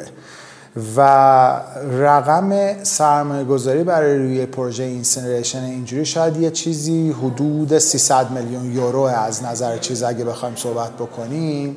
و خب ریالشه که تبدیل می‌کنیم عدده خیلی عجیب غریب میشه. و شاید پولش هیچ موقع نبوده که این کار رو بکنن. مدل مدیریتی ایران هم هر کی بگه میگه آقا ما که این پول رو نداریم پس بودجهش که نیست نمیام این کار رو بکنیم. کسی نمیره روی اینکه چجوری این اینو به عنوان یه اپورتونتی نگاه کنیم. کیو بیاریم؟ به کی بدیم؟ از کی بگیریم؟ مدلش رو چی تبدیل بکنیم؟ اصلا بگیم ده سال مال کی که به ما چی بده؟ چه اتفاقی بیفته؟ یکی ایناش نیست. بازیافت از مبدش باز ضعیف. حالا یه سری استارتاپ اومدن کار کردن میگن شما زباله خشکتو بده به ما. یا از قدیم این مدل بود که میبردن می‌دادن مثلا کتاب می‌گرفتن نمی‌دونم کوچه ها میمدن آره تو یا تو کوچه می اومدن بعد شد از این ایستگاهی که میبردی می‌دادی مثلا یه چیزی بهت می‌دادن. آره که هنوز هم هست. آره هست. مثلا نمی‌دونم نمک می‌دادن ما الان خب مثلا می‌دادن. کتاب ببری چیز پلاستیکی ببری. آره آفرین. می‌بری میدی بعد یه چیزی به جاش می‌گیری خب مدل خیلی تبادل آشغال به کار یه ذره چیزه ضعیفه. بعد اینا رو باید جمع کنید تو خونت مثلا یه محیطی رو بگیره خیلی راحت نیست. برای اینکه ما اون بیسای تفکیک از مبدا درست نکردیم. سطلای هوشمند با سنسورها به اون شکل وجود ندارن. اتاق بازیافت توی ساختمان‌های ما نیستن. مثلا مثل پارکینگ یه چیز حتمی نبوده که بعد ما یه بیسمنتی داشته باشیم که برای اینا رو هر کدوم بریزی تو سطل آره. خودش بعد اون سطل برن. اینه که زیر ساخته نیست. می‌فهمم. سخته. ولی اینی که بریم دنبال این که آقا دونی میلیون تن زباله است در سال بدیمش به یکی یه چیزی بابتش بگیریم. مثلا بگیم شما بیا این سرمایه‌اش رو بذار. بعد بابتش این تا این مدت برای تو این مال خودت نگرش دار. این انرژی که از این تولید میشه من می‌خرم برای ناوگال حمل شهری یا مثلا بری به یکی دیگه بگی خب حالا اینه که دادم به این. بیا کل شهر رو مبلمان هوشمند کن. تبلیغات محیطیش تا پنج سال مال خودت. به من انقدر تعداد اتوبوس برقی بده من اینو می‌خرم می‌زنم به این. بعد تمام اینا این return of investment ش که رد میشه بعد اینا میشه مال تو. این یه مدلی که خب business همیشه اینطوری نیست که بری بگی آقا من الان تو جیبم انقدر پول دارم میرم این business می‌زنم. یه موقع میری ایدت رو میفروشی سرمایه گذار می‌گیری یه چیزی میدی یه بخشی میدی و این مدل هنوز جا نیفتاده. جواب اینه که بودجه نداریم. این یکی از مشکلات عمده است. و بعد مشکل دیگرش اینه که توی ابر شهرها شما کلی sector مختلف داری معاونت مختلف داری سازمان مختلف داری هر کدوم یه رئیس داره. و موقعی که برنامه هات از پایین تر از اینا میاد مشخصا شما با آدمی که در سطح رئیس شماست نمی‌تونی بگی چی کار کن. مشخصا اون آدم اولیه سیستم باید بگه این کارو بکن که اون سیستم بکنه. یه ذره ایناست که کار شهرهای بزرگ و سختتر می‌کنه. حرف زیرساخت متوسط هم زدیم یه بار دیگه راجع به تهران. خیلی چیزا کماکان تو تهران با وجود نقاط ضعفش داره کار می‌کنه. یعنی هوا آلوده است ولی خفه نمیشیم. می‌دونی؟ یعنی تا موقعی که به اون نقطه قرمز نمی‌رسه اون موقع است که اتفاقی میفته یه کاری می‌کنن ماشینا رو نگه میدارن شهردار دوچرخه سوار میشه. این اتفاق میفته بعد دوباره فراموش میشه. بله. میره تا دوباره اون اینورژن هوایی بیاد اون معکوس شدن هوای بیاد بعد دوباره اتفاقی بیفته بعد دوباره راجبش حرف بزنیم. توی خیلی سکتورهای مختلفش هم این اتفاق داره میفته. یه جایی پتانسیلاش خیلی زیاده یه جا مدیریتش سخته یه جایی حتی خودشون شهرداری مختلف اومدن حرف زدن. فساد است که نمی‌ذاره یا اون سود اون آدمایی که دارن توی اون لولا می‌برن اجازه نمیده سیستم بتونه کار خودش رو بکنه. یه سری مشکلای اینجوری داره ولی حالا به هر حال امیدوارم که موفق باشه. به حال اینم فرصتیه که حالا باید بهش نگاه بشه. حالا این موضوع صحبت کردیم کلا چه شما که حالا سفر چند خیابار سفر می‌کنی به تهران و شهرهای مختلف ایران میای چه فرصت های اینجا می‌بینی؟ چه کارهایی میشه انجام داد تو حالا اشلای مختلف؟ ببین یه داستانی که ما داریم اینه که بعضی چیزها رو یه موقعهایی ما باید با بازهای زمانی بزرگتر نگاه بکنیم. بحث اینه که موقعی که ما تاریخ می‌خونیم این کار می‌کنیم. مثلا میگیم این سلسله 400 سال حکومت کرد. این بعد مثلا میگیم این جنگ مثلا 15 سال طول کشید. ولی مثلا یه موقعی که یه مسئله داریم 15 هفته هم خیلی طولانیه. خب مثلا یه بازه مثلا زمانی ریاست جمهوری چهار ساله رو خیلی زیاد می‌دونیم. اینجوری که نگاه می‌کنیم یه چیزی به ما می‌تونه بگه که توی یه دوره از تاریخمون ما یه کشورمون یه سری شهرامون ها به اینویشن بودن. اینا یه چیزایی ما یادمون میره. مثل اینکه الان مثلا میگیم سیلیکون ولی یه hub innovation ه یا مثلا استکهلم فضای استارتاپی داره سان فرانسیسکو فضای استارتاپی داره. یا مثلا توی این کشورها به اینویشن کمک می‌کنن. اصلا چی شده که سیلیکون ولی شده؟ سیلیکون ولی یه موقعی تو طول تاریخ این اتفاقات جای دیگه هم افتاده. یه موقعی بغداد hub innovation دنیا بوده. هرچی دانشمند بوده می‌رفته اونجا. هرچی اکتشاف بوده از اونجا در میومده چرا؟ چون مثلا زمان اون خلیفه حکومت اسلامی و اون موقع دوست داشتن که بالا پر بدن به این آدما. فضا می‌دادن جا می‌دادن جای تدریس می‌دادن پول می‌دادن اتفاق میافتاده. مثل کاری که وزارت دفاع و چند تا دانشگاه تو سیلیکون ولی کردن شد. همه هی میان میگن اون آدما آدما کاری نبودن. وزارت دفاع آمریکا می‌خواست یه سری چیزایی بگیره تو دهه 60 بریم مگافاندشون نگاه کنیم. مدل مچینگ سه دلار به یه دلارشون رو نگاه کنیم. هیچ جای دنیا اصلا یه همچین مچینگی نبوده. یک به یک هم نداریم. چه برسه به سه به یک. اینا یه چیزایی که شاید جاش خالیه توی به وجود اومدن این اکوسیستمه که زنده شه اصفهان یه موقعی اینویشن ها به دنیا بوده. از ستاره شناس، فیلسوف، شاعر، مختره، مکتشف همه اینا بودن. نام می‌تونیم ببریم آدم های گنده بعد نگاه میایم می‌کنیم می‌بینیم برای یهو قرنها این اکوسیستم نوآوری مرده یا کمرنگ شده. حالا الان یه خیلی حرف میزن راجع به اینکه آقا چجوری این باید revital بشه این digital revolution ه اومده کلی آدم جوون اومده می‌خوان کار بکنن یاد گرفتن میشه به مدل دیگه business کرد. ولی یه مشکل بزرگی که ما داریم بحث اثرگذاری اجتماعی و اخلاق اجتماعی. یه ذره هنوز تو کشورمون جاش خالیه. یه ذره گم شده است. یعنی توی یه سری حوزه ها مثل اینکه مارکت پلیس شما ایجاد می‌کنی یعنی در حقیقت میشی میدل هند حالا اگه اسمش نذاریم دلال یه ذره زشت لغتش. بذاریم میدل هند یه آدمی باشه که دست میانه رو داره برای اینکه یه سرویس رو یه کار رو یه چیزی رو شما خریداری بکنید خیلی از اینا اومدن دیجیتال شدن تبدیل به کسب و کار شدن خوبم دارن کار می‌کنن. یا مثلا تو حوزه فینتک خیلی اومدن کردن برای اینکه پول کات داره پول میمونه میشه روش سرمایه گذاری کرد رو اینا کردن.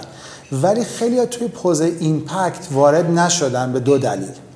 یک نه matching ی هست که به شما کمک کنه که اثرگذاری اجتماعی رو بتونی با یه سری indicator به پول تبدیل کنی. یعنی بگه اگه این کار برجامت داری می‌کنی می‌تونی از این fund استفاده کنی. یک. و دوم این که هیچکس بابت impact اجتماعی برات دست نمی‌زنه. توی خیلی جای دنیا بابت impact اجتماعی برات دست می‌زنن.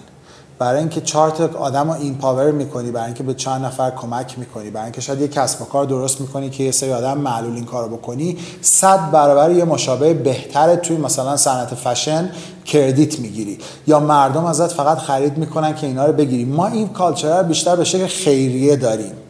یعنی ایناست که مثلا کمک می‌کنه. مردم میان یه چیزی میدن که اتفاق بیاد یعنی هنوز وارد این نشده. اینا یه سری گپایی که ما داریم ولی خب یه سری چیزها رو بچه ها دیدن روش اومدن کار کردن از بیرون از ایران اومدن سرمایه گذار کار کردن. ولی هنوز من فکر خیلی تو سکتورهای مختلف جاش خالیه که کار بکنیم.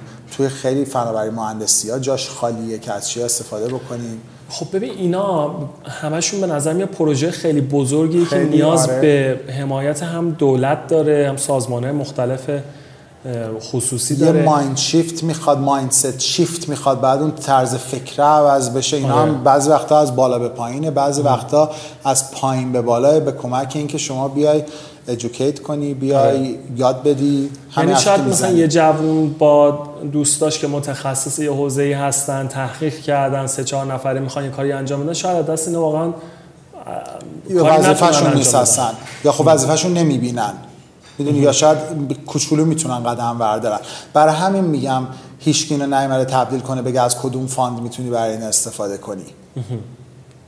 پس خیلی تو اشل مدیریتی و زیرساختی این مسائل آره و mindset ی و motive ایجاد کردنش یعنی شما معمولا یه motive ایجاد می‌کنید دیگه میگی مثلا فرضا ما به صادرات بها میدیم. هر کسی که یه product ی تولید می‌کنه که صادر می‌کنه ما انقدر بهش تسهیلات میدیم سوبسید میدیم کمک می‌کنیم. این می‌تونه روی impact اجتماعی هم باشه بگه هر کی اثرگذاری اجتماعی توی این حوزه این حوزه این حوزه بکنه ما کمک می‌کنیم. ما خیلی الان مشخص نیست که توی کدوم حوزه ها دوست داریم که اصلا این آدمای نوآور بیان کار بکنن. می‌تونیم بگیم مثلا آیا هوافضا آیا خودروه آیا فینتک آیا هوش مصنوعی آیا هر چیز دیگه خیلی جوابش برامون مشخص نیست. جوابش کسی به ما نداده. حالا من نمی‌دونم. مسئولی داره که باید اینو بگه استراتژی رو. کی تعریف می‌کنه؟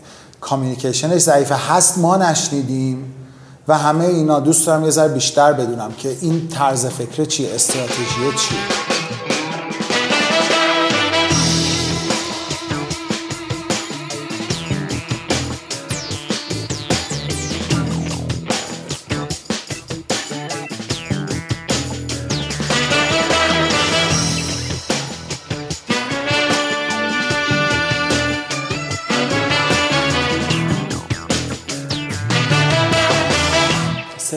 بریم سراغ سوال عمومیمون. بریم.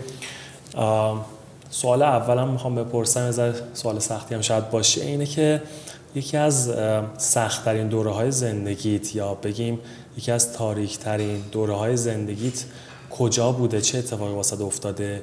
و چطور از اون عبور کردی از اون سختی عبور کردی؟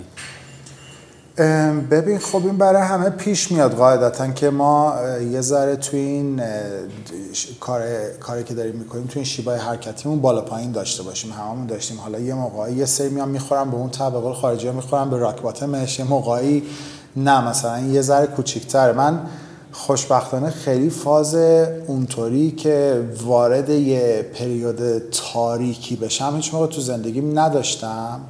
ولی خیلی وقتا شده که انگیزم رو از دست دادم و فکر کردم که شاید یه نفری زور آدم به خیلی چیزا نمی‌رسه یا یه موقعهایی قصه دار شدم از اینکه چرا توانایی رو ندارم که یه فکر خوبی رو که دارم بتونم اجرا بکنم در حال اینکه شاید خیلی آدمای دیگه ای که اصلا حالا اگه بگیم نمی‌دونم درکشون نرم بهش فکر نمی‌کنن از غلط باشه. دغدغه‌شون نیست که یه کاری رو بکنن. شاید خیلی منابع در اختیارشونه که نمیان هیچ موقع رو اینا بذارن. همیشه فکر می‌کنم به این داستانایی که توی ایران چرا نمیایم روی که این مایندست رو ایجاد بکنیم که آدما بتونن با خیال راحت سرمایه گذاری بکنن روی نوآوری.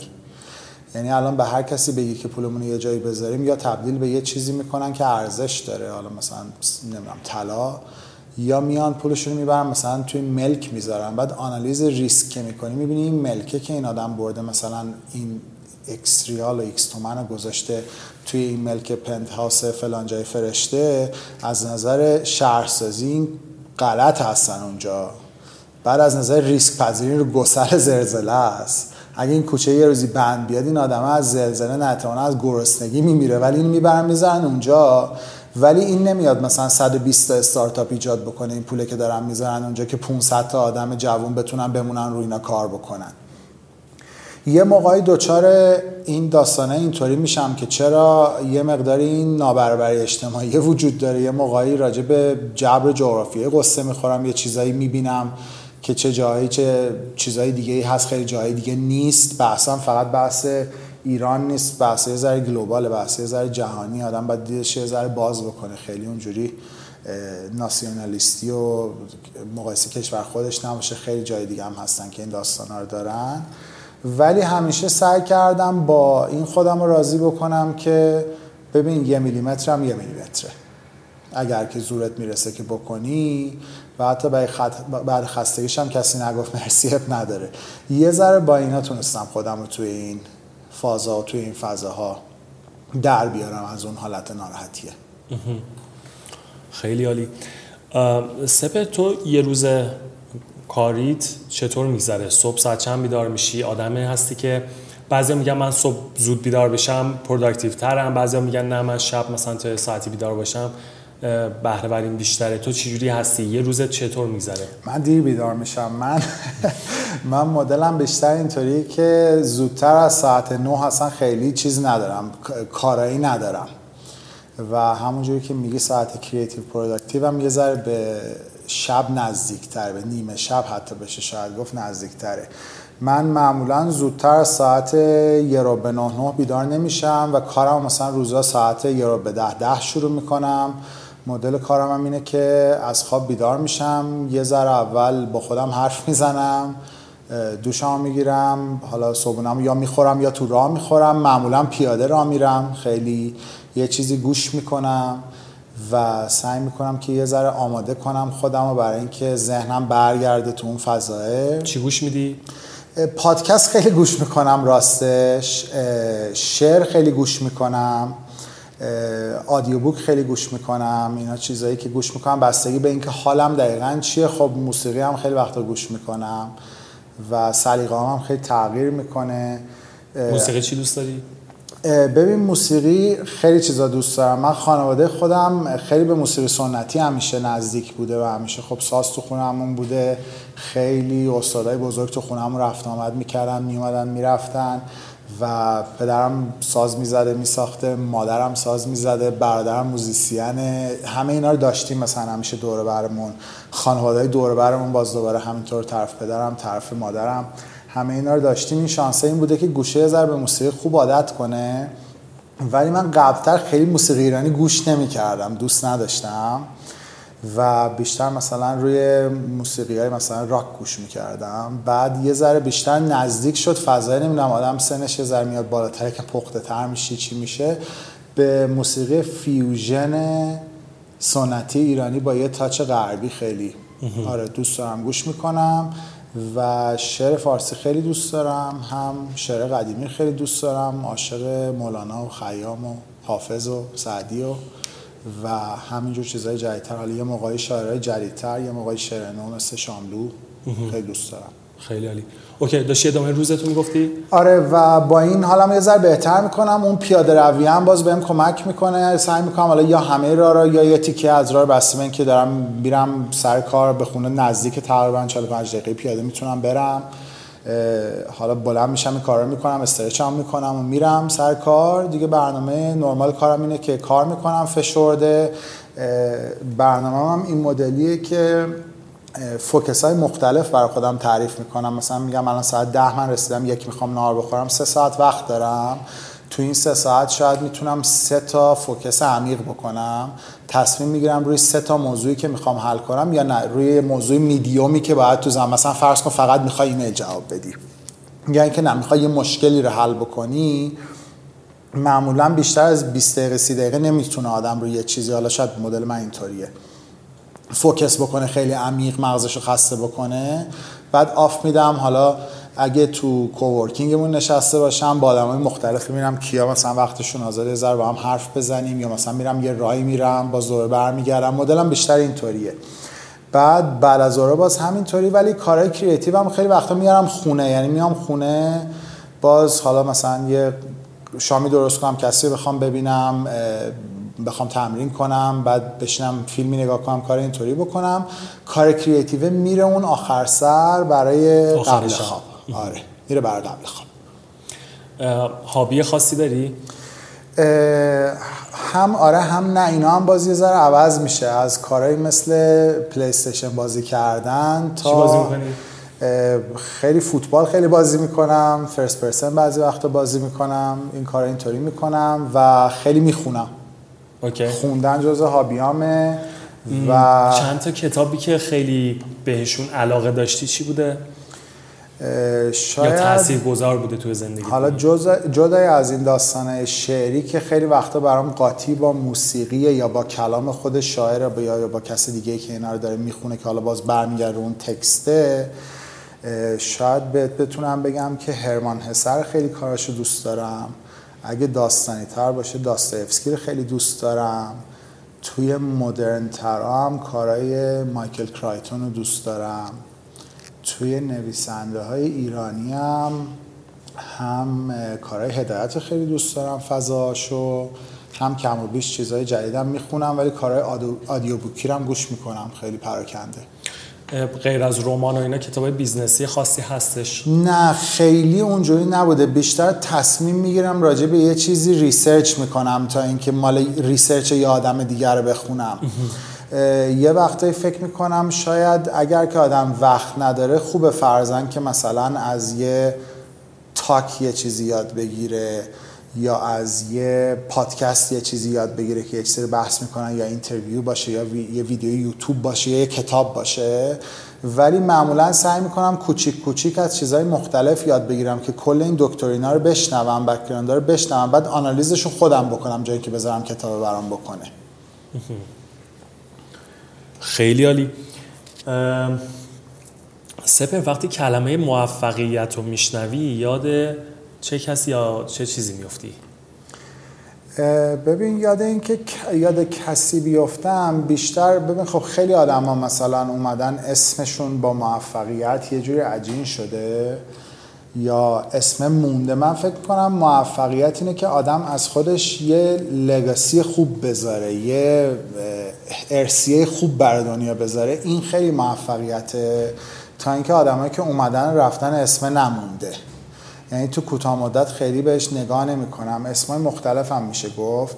ولی تو دنیای امروز بیشتر به اون آدمایی فکر می‌کنم که به داستانهایی که وجود داشته کمک کردن که تبدیل به یه دیسراپتیو اینویشن شن.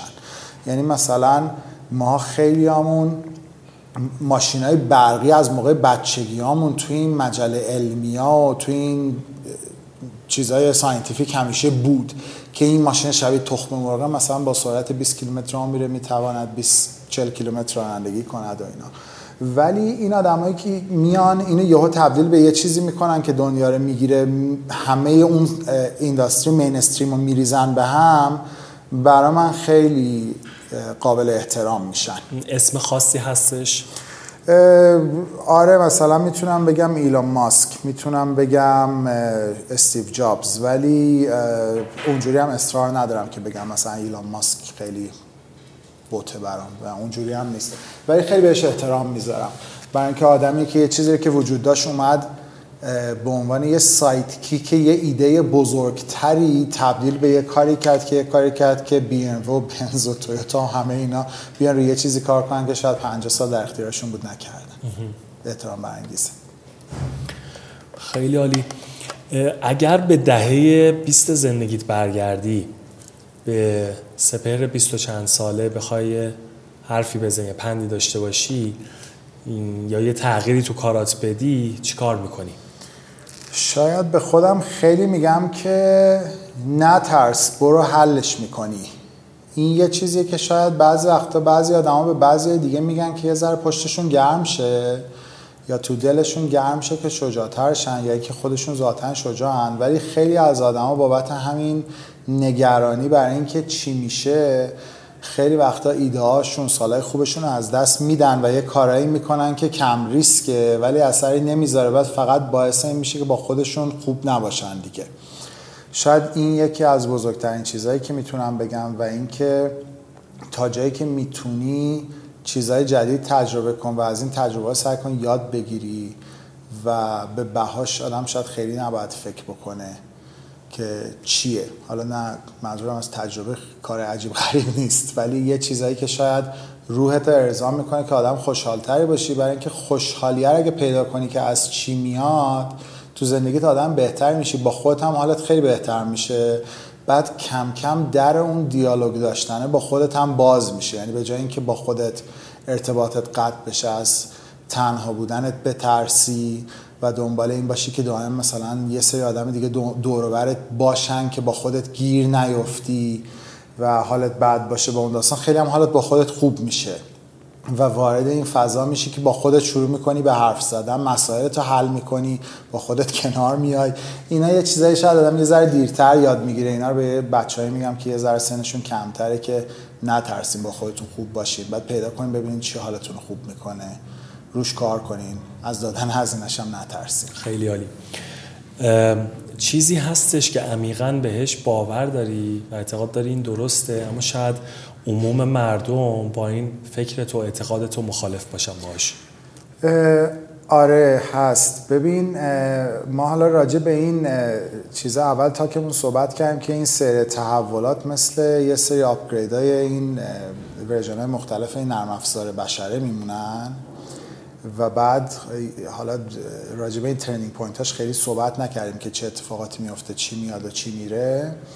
ولی یه چیزی که من به شدت بهش اعتقاد دارم به عنوان یه آدمی که یه ذره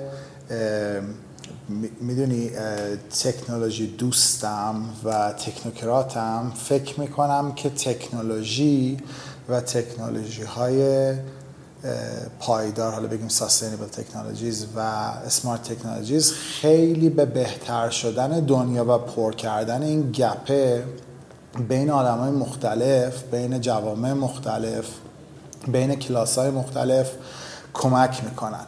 ببین دنیا الان آمارش اینطوریه که فکر کنم Economist بود تو گزارش امسالش تو ژانویه اومد گفت که این 26 تا پولدارترین آدم دنیا ثروتشون net worth شون مساویه با 50 درصد جمعیت فقیر دنیاست.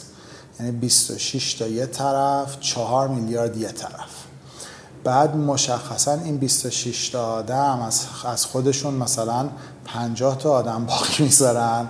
بعد اینا باز از اون 4 میلیارد آدم می‌خواد نمی‌دونم 20 میلیارد آدم باقی بمونه. می‌خواد 8 میلیارد آدم باقی بمونه حالا خیلی راجع به این ترندهای جمعیتی حرف میزن که این میاد تا نزدیک 11 میلیارد بعد کم میشه برمیگرده رو 8 دوباره بعضی میگن نمیره سمت 20 ولی اینا خیلی بستگی داره به استفاده از این تکنولوژی. یعنی شما تا موقعی که ادوکییت نکنید تا موقعی که یاد ندی که ریسورسات برای فرزندانت توی این جوامعی که داره جدیدتر میشه مدلش فرق میشه فرق می‌کنه یعنی شناختن ذات تغییر آمادگی براش هم ادوکییت شدنش هم از نظر تکنولوژیکی کمک به ما نمی‌کنه دنیا جای بهتری بکنیم.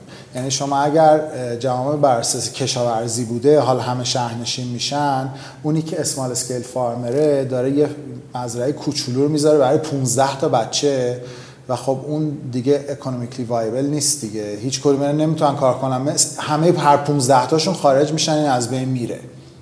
تا اینکه اینو بتونی بهش یاد بری که این یه ذره درست تر فکر بکنی شاید برای یکی از اینا می‌ذاری یکی دیگه شون یه تصمیم دیگه می‌گیری یا برای دو نفر می‌ذاری.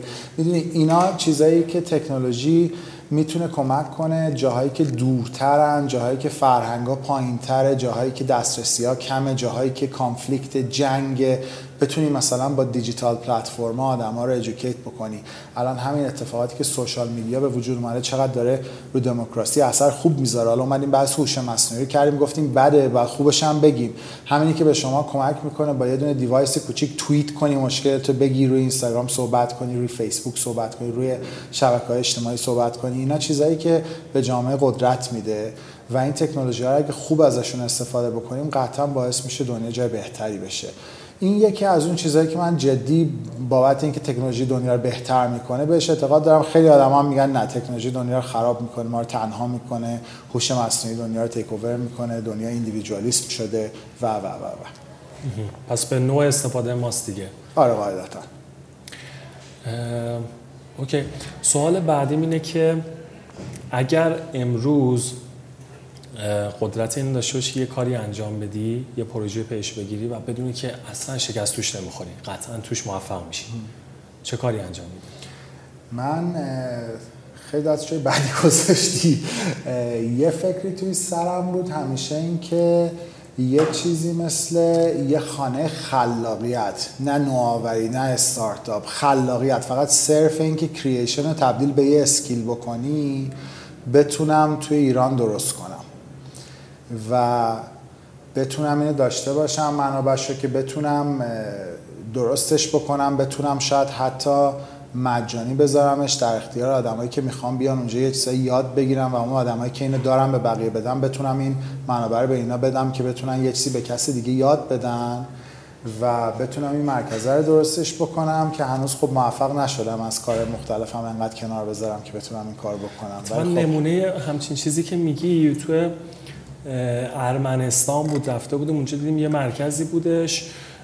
اتفاقا یکی از اکسپرتاشون اومده بود اونجا کسی که سالها تو سیلیکون ولی بود یه اگزیتی داشت چند میلیون دلار در آورده بود اومده بود تو کشور خودش همچین مرکزی درست کرده بود. آره این یه جوری از برنامه این اتفاق بیفته. واقعا اصلا اون وارد اون فضا می‌شد حالا عوض می‌شد. یه سری داشتن روی بچه داشتن روی موسیقی کار می‌کردن یه سری داشتن روی رباتیک کار می‌کردن. یه سری داشتن برنامه نویسی یاد می‌گرفتن. دیگه یه سری داشتن پروژه مربوط به ورزش انجام می‌دادن. خیلی عجیب غریب بود آره من بارها اینا رو تو ذهنم دیزایناشو کردم رو کاغذ کشیدم لوگوشو حتی الان تو گوشیم دارم می‌تونم بهت نشون بدم. و این آرزوم شاید نهایت آرزوی حرفه ایمه که بتونم یه کار اینطوری بکنم. یعنی همونجور که تو گفتی یه چی یه پروداکتی رو حتی از مشاوره من فاصله گرفتم اومدم روی پروداکت که یه ذره بیشتر این کار رو بکنم شاید یه جایی بتونم این چیزی رو که لازم دارم کشات کنم بتونم این چیزی که باید و بیارم اونجایی که ازش دم شما گرم اتفاق بیفته. مرسی. و سوال آخرم این که شما اولا دم شما گرم وقت گذاشتی الان میدم چند ساعت دیگه شنونده در اینا میشن. شما چند ساعت دیگه پرواز داری؟ برمیگردی سوئد. بله. چرا ایران همچین جاییه که واسه شما متخصصان شمایی که اینقدر اونور واسه شما اعتبار قائلند شما نباید بتونید تو کشور خود اینجا کار بکنی زندگی بکنی. چرا این مشکل هست اینجا؟ ببین خب قاعدتا بعضی وقتا شاید بتونیم خودمون خودمون رو در حقیقت نقد کنیم که چرا حالا ما بعضی دیگه نمونیم یه پوستمون کلفتر نبوده یه کاری بکنیم. شاید هم فکر این بوده که میریم یه چیزی یاد می‌گیریم یه کاری می‌کنیم جایی که میشه این کار حرکت می‌کنیم بعد برمیگردیم. شاید خیلی همون رفتیم دیگه نتونستیم هیچ موقع بیایم. ولی اون مدل حمایتیه که باید اون فضای باز رو برای کار کردن بده اون مدلی که یه ذره بیشتر بر اساس تخصص گرایی باشه بر اساس می‌دونی یه ذره مریتوکراسی باشه بیشتر تخصصگرایی حرفه‌ای باشه تا اینکه چیزای دیگر رو نگاه بکنی منابع نگاه کنی روابط نگاه کنی. شاید یه سری از اینا باید یه ذره پررنگتر بشه که آدما بیشتر فضا بگیرن. بعد یه چیزی هم راجع به جامعه ایران بگم که ماها خودمون هم باید آدمای بهتری بشیم به نظرم. ببین ما ایرانی ها خیلی آدم های خوبی هستیم. توی یه سری شرایطی که با آدم های دیگه خوبیم یا برخوردهای مستقیم داریم. من مثلا بعد همین event TEDx خیلی خوب حس خوب از مردم گرفتم. نمیگم هزار هزارها آدم نمی‌دونم درخواست contact داشتن حرف زدن توی اینستاگرام follow کردن توی لینکدین follow کردن. حرف زدن شاید بالای 200 نفر می‌دونی بغلت می‌کنن باهات حرف می‌زنن همه این اتفاقات میفته ولی همین ماها مثلا توی ماشین که میشینیم با همدیگه لجیم و همدیگه میپیچیم کمک به هم نمی کنیم اگه توی رستوران نشستیم میز بغلیت مثلا بهت میگه یه ذره آرومتر صحبت کن فکر نمی کنی که شاید من اذیتش کردم بگی ببخشید بلند حرف می‌زنم میگه به شما ارتباطی نداره. می‌دونی یه سری از این چیزای اینجوری بیسیک ما شاید خیلی وقت ازش یه ذره دور شدیم و باید شروع کنیم بهش فکر کردن که چجوری می‌تونیم همدیگر رو دوست داشته باشیم. نه به معنی اینکه من شما رو به عنوان یه شخص دوست دارم به عنوان اینی که شما رو به عنوان یک بخش از جامعه ایران که هممون عضوشیم دوست داشته باشم. این یه فرهنگی که فکر کنم باید جا بیفته جاش خالی من اینو خیلی توی کشورهای دیگه مثل سوئد مثلا دارم می‌بینم که هر چقدر این جامعه فردگراست و ایندیویدوالیسم توش زیاده. حتی آدما توش خیلی احساس تنهایی می‌کنن ولی پشتشون به جامعه سوئد گرمه. ما حالا یه ذره برعکس موقع مشکلاتمون سراغ پدر مادرمون دوستامون بریم. دست به سمت جامعهمون دراز نمی‌کنیم. در که اونجا برعکسه. هیچ پدری مادری از بچه هاش انتظار نداره من نگه داریم میگه من 50 سال کار کردم tax دادم جامعه از من مراقبت می‌کنه. و اینا یه چیزایی که یه ذره جاش خالیه حالا بعضیش systematic از بالا به پایینه. خیلی هم فرهنگی از پایین به بالاست. و اینا چیزایی که باید جا بیفته که جامعه دوست داشتنی ترش محیط بهتری برای کارش بحث حرفه هم که ذره کردیم. فکر کنم یه combination از همه ایناست. خیلی مسئله چند مجهولیه. انقدر راحت نیست جوابش بدیم. بسیار خوب. ممنون. حالا ایشالا این چالش هم حل بشه و ما شما دوست بیشتر ببینیم. ممنونم. سفر داشته باشیم تو پروژه مختلف. دم شما گرم. اگه کسی بخواد با شما در ارتباط باشه از چه راهی می‌تونه؟ من روی لینکدین هستم. به اسم سپهر موسوی. خوشحالم میشم connect باشم. معمولا هم سعی می‌کنم جواب بدم. هر چقدرم که message می‌گیرم روزانه حالا چه ایرانی چه غیر ایرانی همیشه وقت گذاشتم جواب دادم. مگر سوالای عجیب غریب دیگه مشاور مهاجرت و جایی بردن. اینا اینا یه ذره سخت جواب میدم ولی میگم نمی‌تونم کمک کنم. روی اینستاگرام personal blog م رو دارم. به اسم Earth of Billions. باز دوباره به اسم سپهر موسوی که سرچ بکنین رو صفحه هم نوشتم که آقا این صفحه private من مال دوستامه ولی این personal blog هم می‌تونین follow کنین. به اسم Earth of Billions یا زمین میلیاردها. حالا اگه بخوایم بگیم که راجع به چیه؟ بیشتر من اینو قبلا به عنوان یه بلاگی داشتم به نام Hello Future که راجب آینده بود. بعد کلا تصمیم گرفتم که یه ذره reconcept ش کنم. خیلی هم follower ام ریخت از تو اون چیزی که داشتم. ولی بعد اینو درستش کردم با این چیز جدید. در مورد مسائل عمومی زمین و اینکه چجوری می‌تونه این کره به این بزرگی برای میلیارد جمعیتش بهتری شه راجع به تکنولوژی های مختلف چالش های گلوبال راجع به اینا حرف می‌زنم. تقریبا یه ذره جدیدم هست با اینکه برام نبود آدمایی که اومدن شروع کردن دنبال کردن. خوشحال میشم اونجا هم در تماس باشم. عالی خیلی ممنون. مرسی از وقتی گذاشتی. مرسی از خودت که دعوتم کردی و وقت گذاشتی و امیدوارم همه این شرایطی یه جور جور بشه که به اون آرزو برسیم. ما هم خانه خلاقیت امیدوارم از شنیدن این قسمت لذت برده باشین. مثل همیشه اگر دوست دارین با من در ارتباط باشین می‌تونین توی اینستاگرام و توییتر با آدرس حامد جی اف من رو دنبال کنین.